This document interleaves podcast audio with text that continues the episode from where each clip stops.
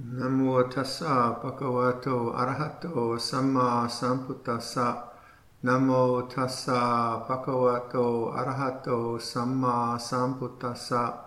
Namo tassa bhagavato arahato samma sambuddhassa. Buddhang dhammang sanghang namasami.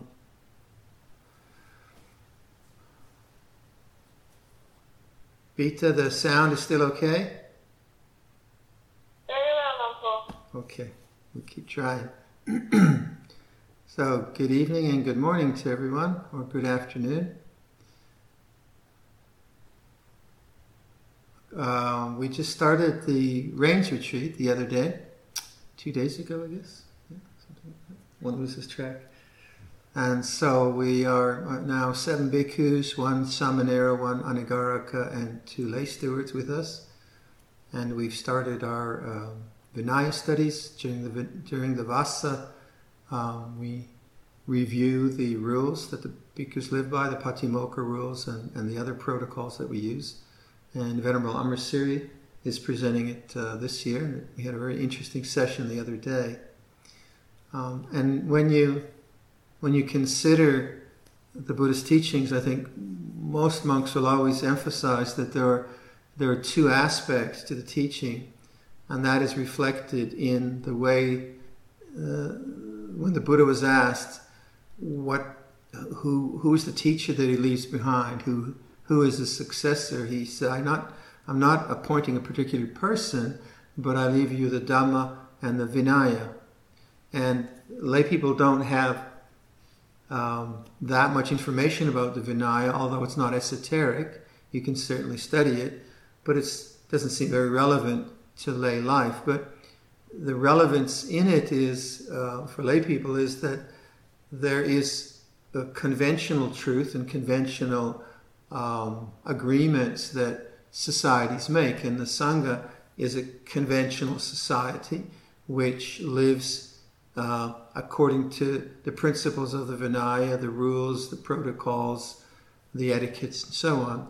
And, and, and that, that defines how a bhikkhu is socially, how he interacts with others, and how he practices restraint. Uh, so it's more than just morality. Vinaya is not, not just morality. Obviously, the, the major rules are, are uh, concern issues of morality, but it's, it's about the mundane things, about uh, hierarchy, about sharing work, about sharing resources, um, about certain etiquettes, about the way we might um, wash our bowls or take care of our robes. And then we have the etiquettes around a particular monastic style. So we call that in Thai Kathikawat or the rules of the monastery, and those we take from uh, from Thailand, from Wat Pah Pong, but also the way we've developed monasteries uh, outside of Thailand. All that makes up our rule, our monastic rule. Um, and and lay people don't have that particular format. You have the five precepts, the eight precepts, and then you have the own perhaps unwritten rules in the family, uh, and then you have the rules of your workplace, and then you have the rules of larger society. Um, so that's to some extent we have the, obviously we have the rules of larger society, but we have a very well defined lifestyle, which is terribly helpful because um, that because the lifestyle is defined in that way, we don't have to think a lot about, say, who is senior or who is junior or uh, who's taking care of the stores or or what are we going to do today or um, we do what we do. We, we have pujas, we eat at a certain time, so it really simplifies life, as well as creating a sense of communal harmony. We've agreed to live this way, and we we give up to that rule, we give up to that agreement, uh, we give up selfishness and so on to that agreement so that we can live and, and practice in this particular way. But that doesn't mean that we don't feel selfish or irritated or annoyed or frightened or inspired or depressed. We have all those human emotions running through us. Um, but what we're, we we, by giving up to this rule, to this way of life, what we're doing is we're not trying to rearrange the lifestyle to make ourselves happy, because it's good enough. It's very good, in fact. We're comfortable, we have food, we have shelter, we have good friendships, we have teaching. So our, our raison d'etre is not to, to get some kind of monastic experience by changing things around, but rather it's to use the monastic form to observe stream of consciousness, to observe how consciousness works, to learn about consciousness, about sense experience, and to find why we suffer within that. So the, the two ways of looking at the teaching is one is conventional truth, and then the other is the truth that liberates you from suffering, liberating truth. So the first is the conventions of, of responsibility. So if you're a mom, or you're a dad, or you're a student, or you are an employee, or you're an employer, or whatever it might be, you have certain conventions you live within. But then that won't really liberate you. You can try as all you want to create a perfect monastery or a perfect family or a perfect society. That won't really liberate you. It would help. Definitely it'll help. Or not to dismiss good societies or good monasteries. Those are very, very helpful foundations for uh, reflection. But there has to be inner work too. There has to be some inner work where you're observing your inner world and seeing, well, why am I making a problem out of this? Or why is there suffering? Or why do, how do I deal with whatever I have to deal with? And so the way I like to think about that is the, the awareness of stream of consciousness. So we can look at life as a social uh, experience. I am I am Viradhammo, and I'm the senior monk here, and I have my fellow companions in the holy life with me, and I live in Canada, and I live uh, uh near the town of Perth, and I'm 73 years old, and all of that. That makes me, that's the kind of personal narrative and story that I live in. But, but the way I experience life uh, as, a, uh, as a human being is uh, a, a, a, set of perceptions and feelings and memories and tastes and sounds and pains and pleasure that come and go, that come and go, that come and go. So I like to call that stream of consciousness. So I can look at my life both as a social being, uh, what are my duties today, and then also as uh, awareness of stream of consciousness. And when we look at awareness of stream of consciousness, that's when we do not use the sense of I. We use the five khandhas. When we look at uh, my, my position as a social being, then we use the sense of I. So as a, as a bhikkhu, I am Viradhammo. But in stream of consciousness, there is feeling, there is perception, there is smell, there is taste, there's this whole range of things. So when you when you just dismiss the sense of ah, I, where there's no Viradhammo, that's silly. There is a Viradhammo functioning, and so that's defined by my responsibilities and rules. Now, when you when you start to observe stream of consciousness, then you're you're you're observing Dharma in a way which liberates you from ego, which liberates you from the sense of self. Um, so let's say if I um, if my duty is to come to the morning meditation at five o'clock, and uh, I, I, wake up at four or whatever, and I think, oh, I don't really want to go, uh, I go. But then I can watch not wanting to go as an object in stream of consciousness. So there's the duty which elevates me above whatever I want or don't want, and then there's the wanting and not wanting. So I can see I want to I want to go to the morning meeting, I don't want to go to the morning meeting as a movement in consciousness. And if I'm aware of that movement and don't just constantly react through desire to it, I can begin to find peace in awareness, awareness of change. If I'm always reacting to the stream of consciousness with my desires and my preferences and my judgments and all the rest of it, then my attention is constantly preoccupied with trying to get stream of consciousness right, and I'll never get it right. It'll always be pleasant and unpleasant. It'll be inspiring or boring. I'll feel uh, motivated to do something or not motivated because that's the way of stream of consciousness. It's not constant and it's not reliable. It's up and down. It's hot and cold. So the, the, the, the peace of the mind, and I was last week I was talking about equanimity. Equanimity doesn't come in just rearranging stream of consciousness, it comes in witnessing stream of consciousness. What, what helps in the rearrangement of life is a good lifestyle.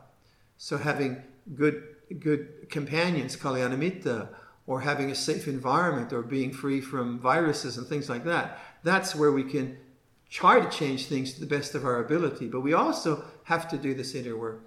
So when we when we look at stream of consciousness, we have this word sankhara, which you see, um, and sankhara is simply uh, a compounded uh, part of the stream of consciousness which depends on something, and in turn, it uh, other things are dependent on it. So when I see a bird, I see a robin outside, that's a sankhara. It's a it's an image I see. So, but the sankhara then creates a perception in my mind of a robin, and then that creates a memory and a thought. So these sankharas are just the the the the, the kind of process that we live in. We live in a in a process kind of world of experience, and our our our our uh, our our challenge is to not get so preoccupied with this process that we miss the fact that behind the process there's a lot of peace, there's a lot of silence, there's a lot of stillness. So as I just indicate in this, the way I, I like to just introduce a, a meditation, I say listen to sound, and then the sound is the process, right? You're hearing, you're hearing a car, you're hearing a bird, or you're hearing your own stomach rumble, or whatever it is, doesn't matter. And then you notice, oh yeah, there is the movement, but there is the silence behind the movement. Huh? So then the question is, how can I be available to that silence rather than think that silence is some kind of external experience? No, it's an internal experience.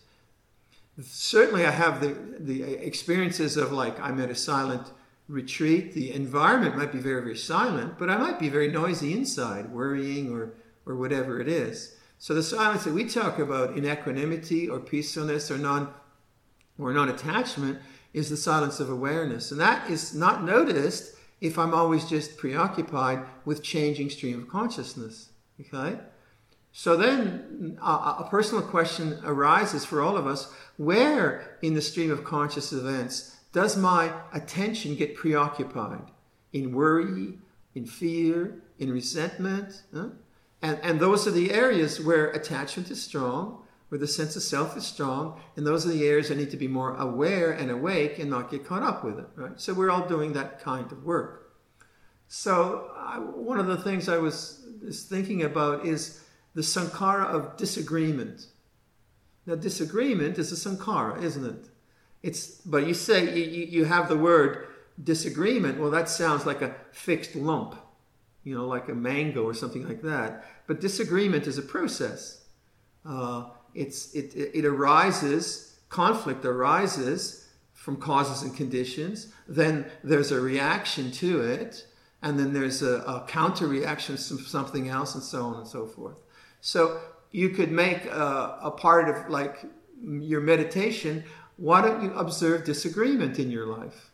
Now you do that when, when you make intentions like that. I'm going to observe how disagreement operates in stream of consciousness you, you create already a distance, a distancing from the experience of disagreement. When you don't create that distance, you can get caught up in disagreement and argue or feel put upon or whatever it is, and then you you have the echo of that. But if you make it like an experiment, okay, this week I'm just going to observe what happens uh, when disagreement comes up. Now it might be someone disagrees with you. It might be someone you disagree with. It might be someone criticizes you, uh, but it's a very strong human um, social situation. Disagreement is happening all the time. Question is the attachment, right? To think that you're not going to have disagreements would be stupid. It's just life. Um, and to think that people won't disagree with you would be false, right? So it's, it's a normal thing to experience. So there's nothing wrong with disagreement. It's what happens when there is disagreement? How do you respond? How do you react? How do you operate? So some and some part of us sometimes when there's a disagreement we get angry. You know, like if there's some, maybe some social injustice or whatever. So maybe you're you're observing the nature of disagreement in your own consciousness, and then you see that every time there's a disagreement, I tend to get hot-headed. I tend to react with anger. Well, that's a good insight isn't it? So it's not now just disagreement and me getting angry in a disagreement. I now have awareness on a pattern that takes place in my mind when disagreement arises. And that's very useful because now you can see, well, I don't have to be a victim to that pattern. That pattern's there, sure. Uh, I have to bear with it because it's it's it's been conditioned into my mind. But maybe I can just witness the anger reaction to the disagreement and not go there. And not go there. I can still disagree, but I don't have to do the anger bit, or maybe I do, or maybe I don't. But I can at least learn about it. And so I, I begin to see with disagreement as condition, there is aversion or annoyance or anger. And that's dependent origination. That's a dependent origination. That the anger depends on a previous condition. Sankhara's condition, Sankhara's condition, Sankhara's. Now, because I'm interested in peace, I'm interested in, in non grasping, I'm interested in, in equanimity, I see that with disagreement as condition, there is the uh, non upekkha or the lack of equanimity called anger or aversion. So that's one way. And if I if I see that that you know each of us will have different patterns and we'll have many many patterns around this, but you can see the principle of self reflection is to notice the stream of consciousness and see where I get caught. So some people will then, or some people will use disagreement in a way to overpower others. So you see that sometimes in couples. One couple is dominant over the other couple. So one, cu- one, one person in the couple says it's five o'clock, and the other person says, no, it's 10 past five.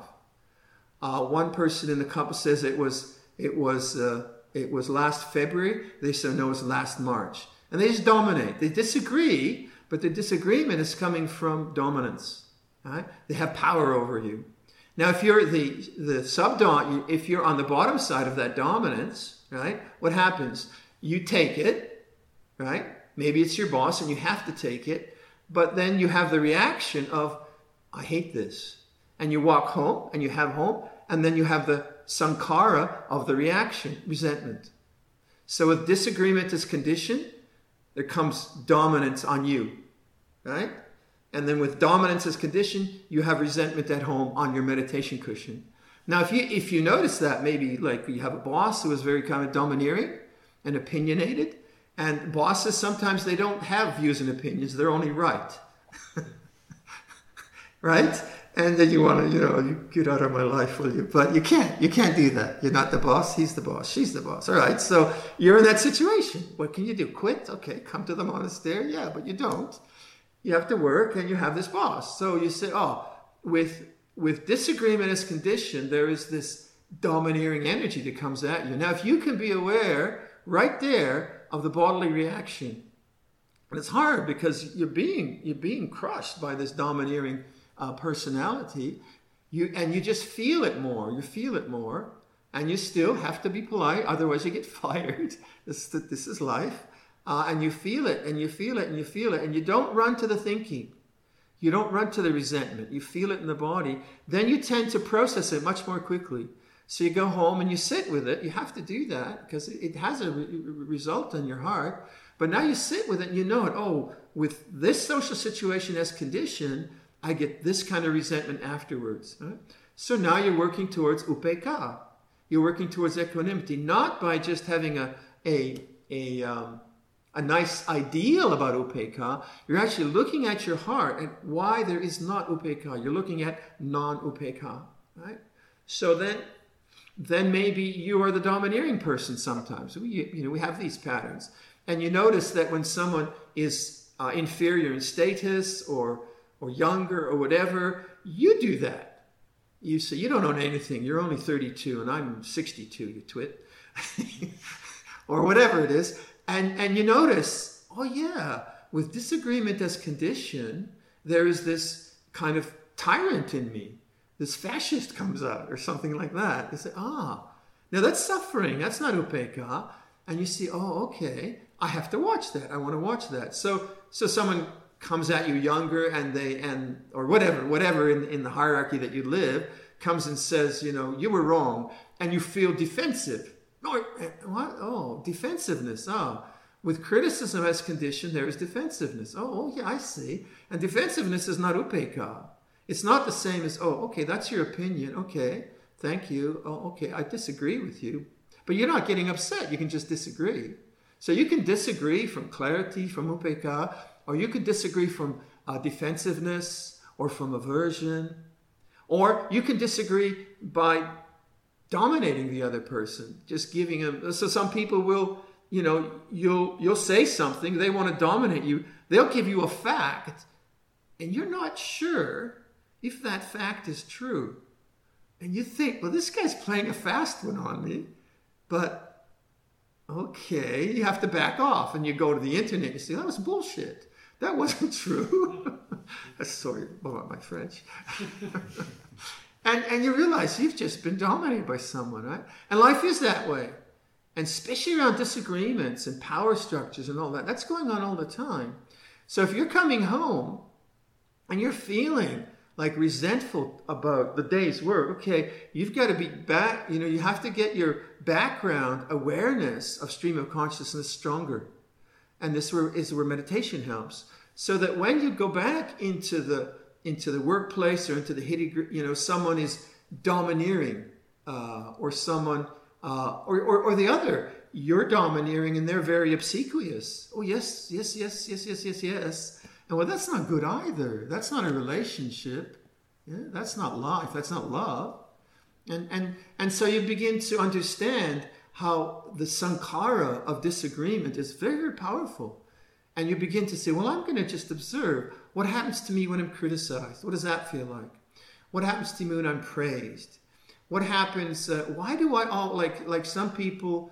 Um, like like I say, some people don't have opinions; they only have the truth, and they give you lectures. you know, you know anyone like that? and then sometimes you do that too, and then you feel the lecture coming. You say, "Oh, here we go," right? And, and then you feel aversion. You feel aversion to the lecture. So with disagreement as condition, there's lecture. With lecture, there's condition, there's aversion. With aversion as condition, you go home and you feel resentment, right? But now you're trying to see all the, the dynamic going on and try to practice upekkha. And, and, and what is upekkha? Well, as I said last week, upekkha is in the context of the four Brahma Viharas the metta, karuna, mudita, and upekkha. So it is about love. You know, it is some kind of open heartedness. It's not a, a cold, indifference or I don't care for anyone. I do care. I do really, really care. And and and so the the component of, of upekkha is is cultivated through the the observance of, of the causal conditions which create non-upekkha. So you need to be aware of stream of consciousness. And you can see how very important that is and how difficult that is. It's very, very difficult to do that. Uh, is sometimes like the disagreement will be in within your own mind. I shouldn't have done that. Well, I, I should have done that. I shouldn't have done that. And, and it'll be a kind of inner disagreement and inner argument. And and the whole the nub of the teaching is around thought and the attachment of the sense of self. That's that's really where where where where we get lost. Because if you have strong body awareness, even even if you have a very dominant you know a position a, a situation someone's always right and they're always opinionated and they're always dumping on you and if you socially can't challenge them at least if you have body awareness and you're not just reacting through that body awareness you're practicing upekkha and if you get good at it more and more it goes in one ear and out the other. I had this i had one example of this in in uh, oxford in Oweba in 70, I think 1978, we, we were allowed a, um, a, a retreat, to use a retreat center near Oxford. And there was a person there who was quite powerful and quite influential in the retreat center. And um, I, was, I was just a junior monk and I was a guest there. And this person had a very, was, was, uh, was from Asia and, and really hated white people. And, and um, was always going on about the, the sloppy white people who were on this retreat. And he was very obnoxious, very racist kind of guy. And he would come at me with his kind of domineering opinion, right? And then I would then I would try to argue with him. And then I walked away from that feeling terrible.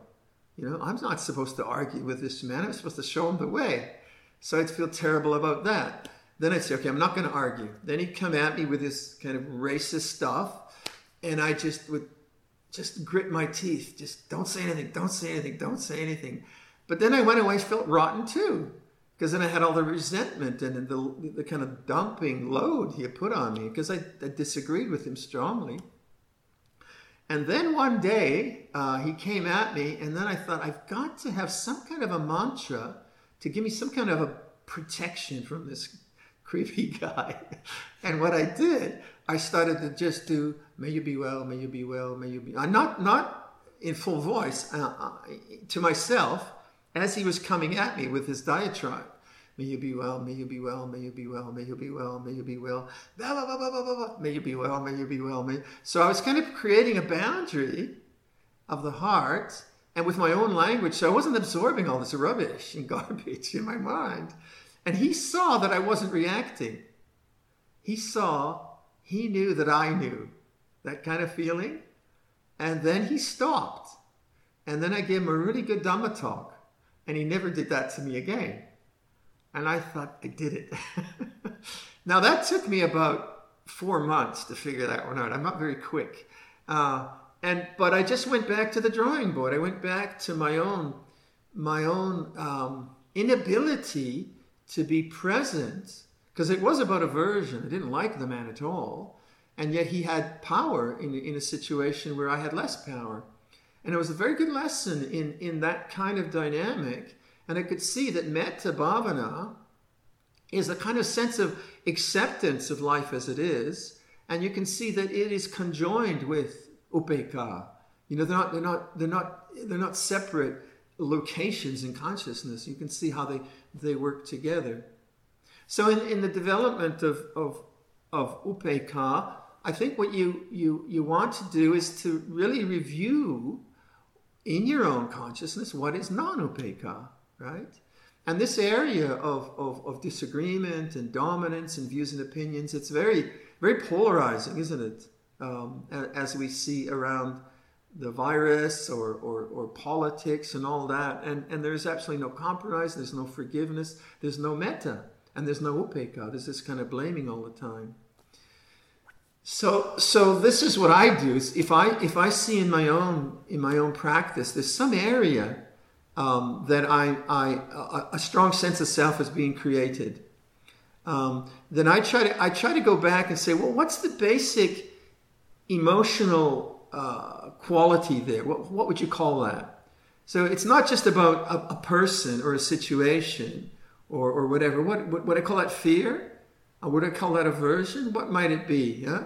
And so I get a sense of the, the larger picture as opposed to the specific incident. So let's say if I'm if I'm not getting along with one person, I say, well, it's not about the person, it's about my inability to be to have upekkha with this person.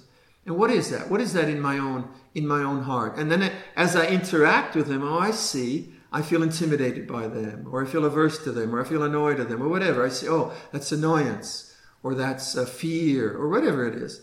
So then, as I as I relate to a person, I, I, can see, oh, there's that reaction. So with this person as condition, there is the arising of this defilement, of this fear or anger, or annoyance. Now I've gotten back from the personality issues, from the storyline of me and him or me and her, and I've gotten to stream of consciousness.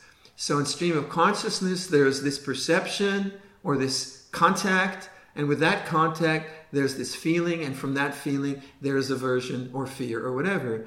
Now I've got I've got a capacity now to enter into this complex relationship with this one person and use it actually to gain upekkha.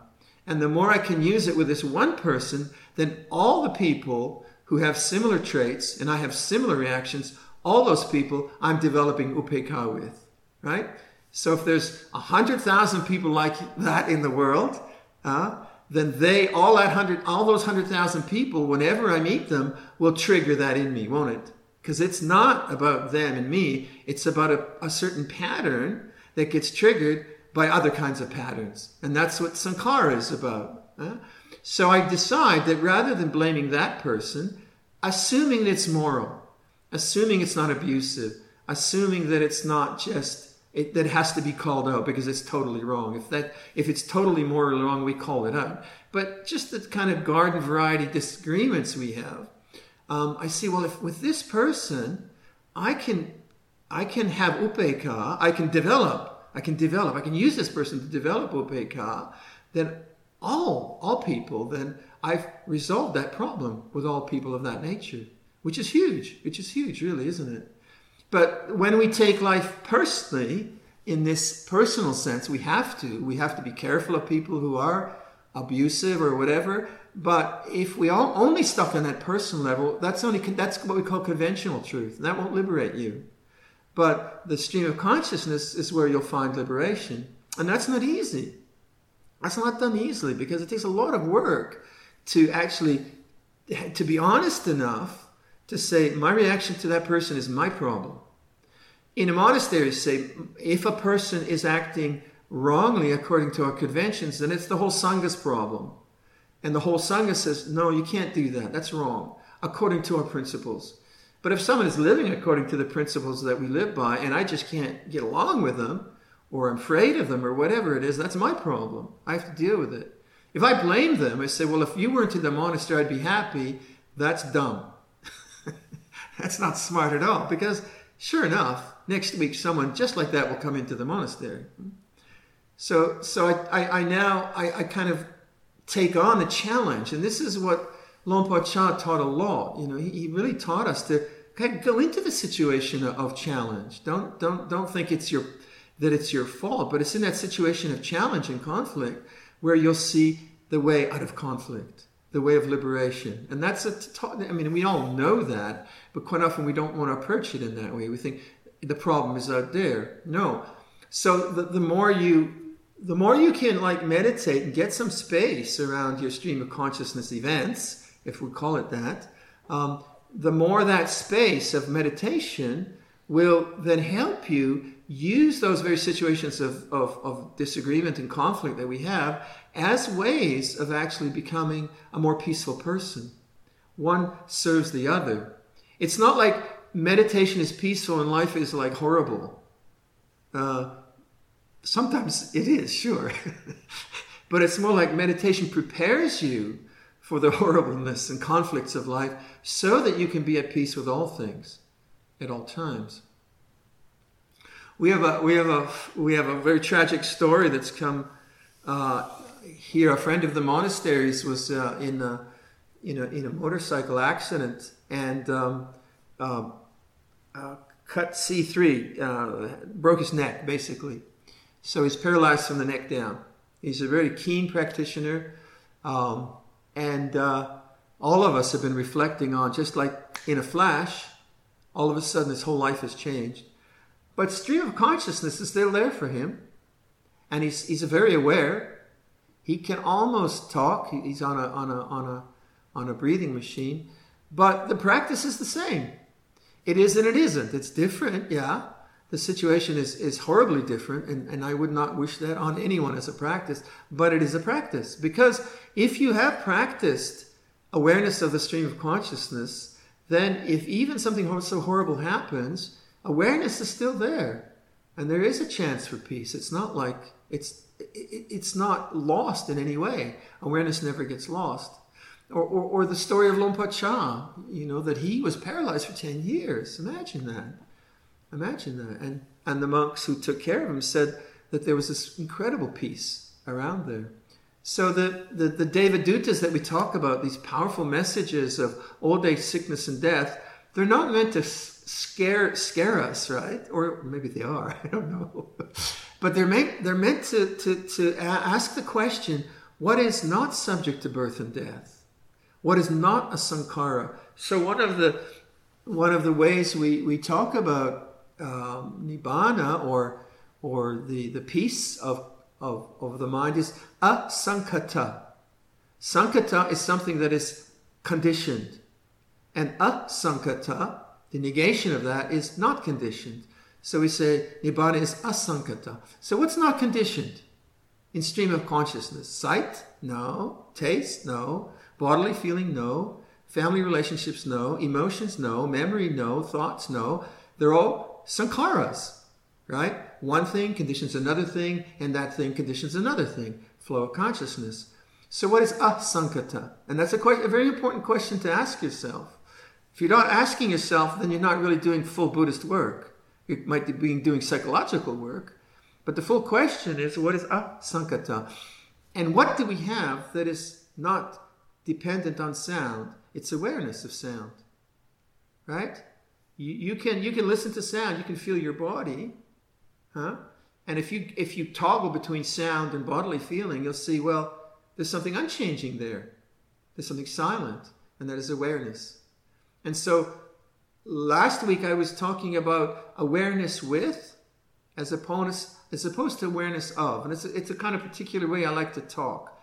Awareness with the breath, awareness with sound, awareness with disagreement. Awareness is the same, right? You're not trying to sort out and never have disagreements. You're not trying to get the perfect sound. You're not trying to get the perfect bodily feeling. You're practicing awareness with change.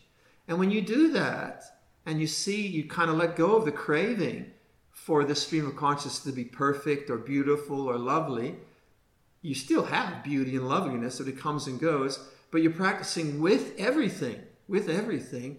Then you begin to see, oh, yeah, yeah, that's where the peace lies. That's where the, the, the, the, the mystery of asankhata lies, not in the experience, but back in the background, as it were, asankhata. Now, when we when we have these reflections on old age, sickness, and death, um, you know, if you don't have that part of it, that there is the deathless, there is a asankhata, then what's the point of reflecting on death? It just scares you, right? You, you know, but the point of the reflection on asankhata is not so much to scare you, that you know if you don't behave yourself you're gonna you're gonna have a bad rebirth. That's not the point of it. The point of it is that the buddha said there is the unconditioned the deathless the asankhata right? And then in stream of consciousness what gets born and dies born and dies is a sense of self. Me. Why did they do that to me? I'm never going to forgive them or i should forgive them and that goes on and on and on birth death birth death in stream of consciousness but the knowing the awareness the awareness of change that's where you find asankhata. So then the question of, like the Buddhist question, the Devadutas of death and sickness, is, is about, you know, it's about finding that which is beyond old age, sickness, and death. Now, not, not, not in another lifetime, right now, always here now. So the Dhamma is always here now in that sense. All right? That, uh, I'll leave that your reflection.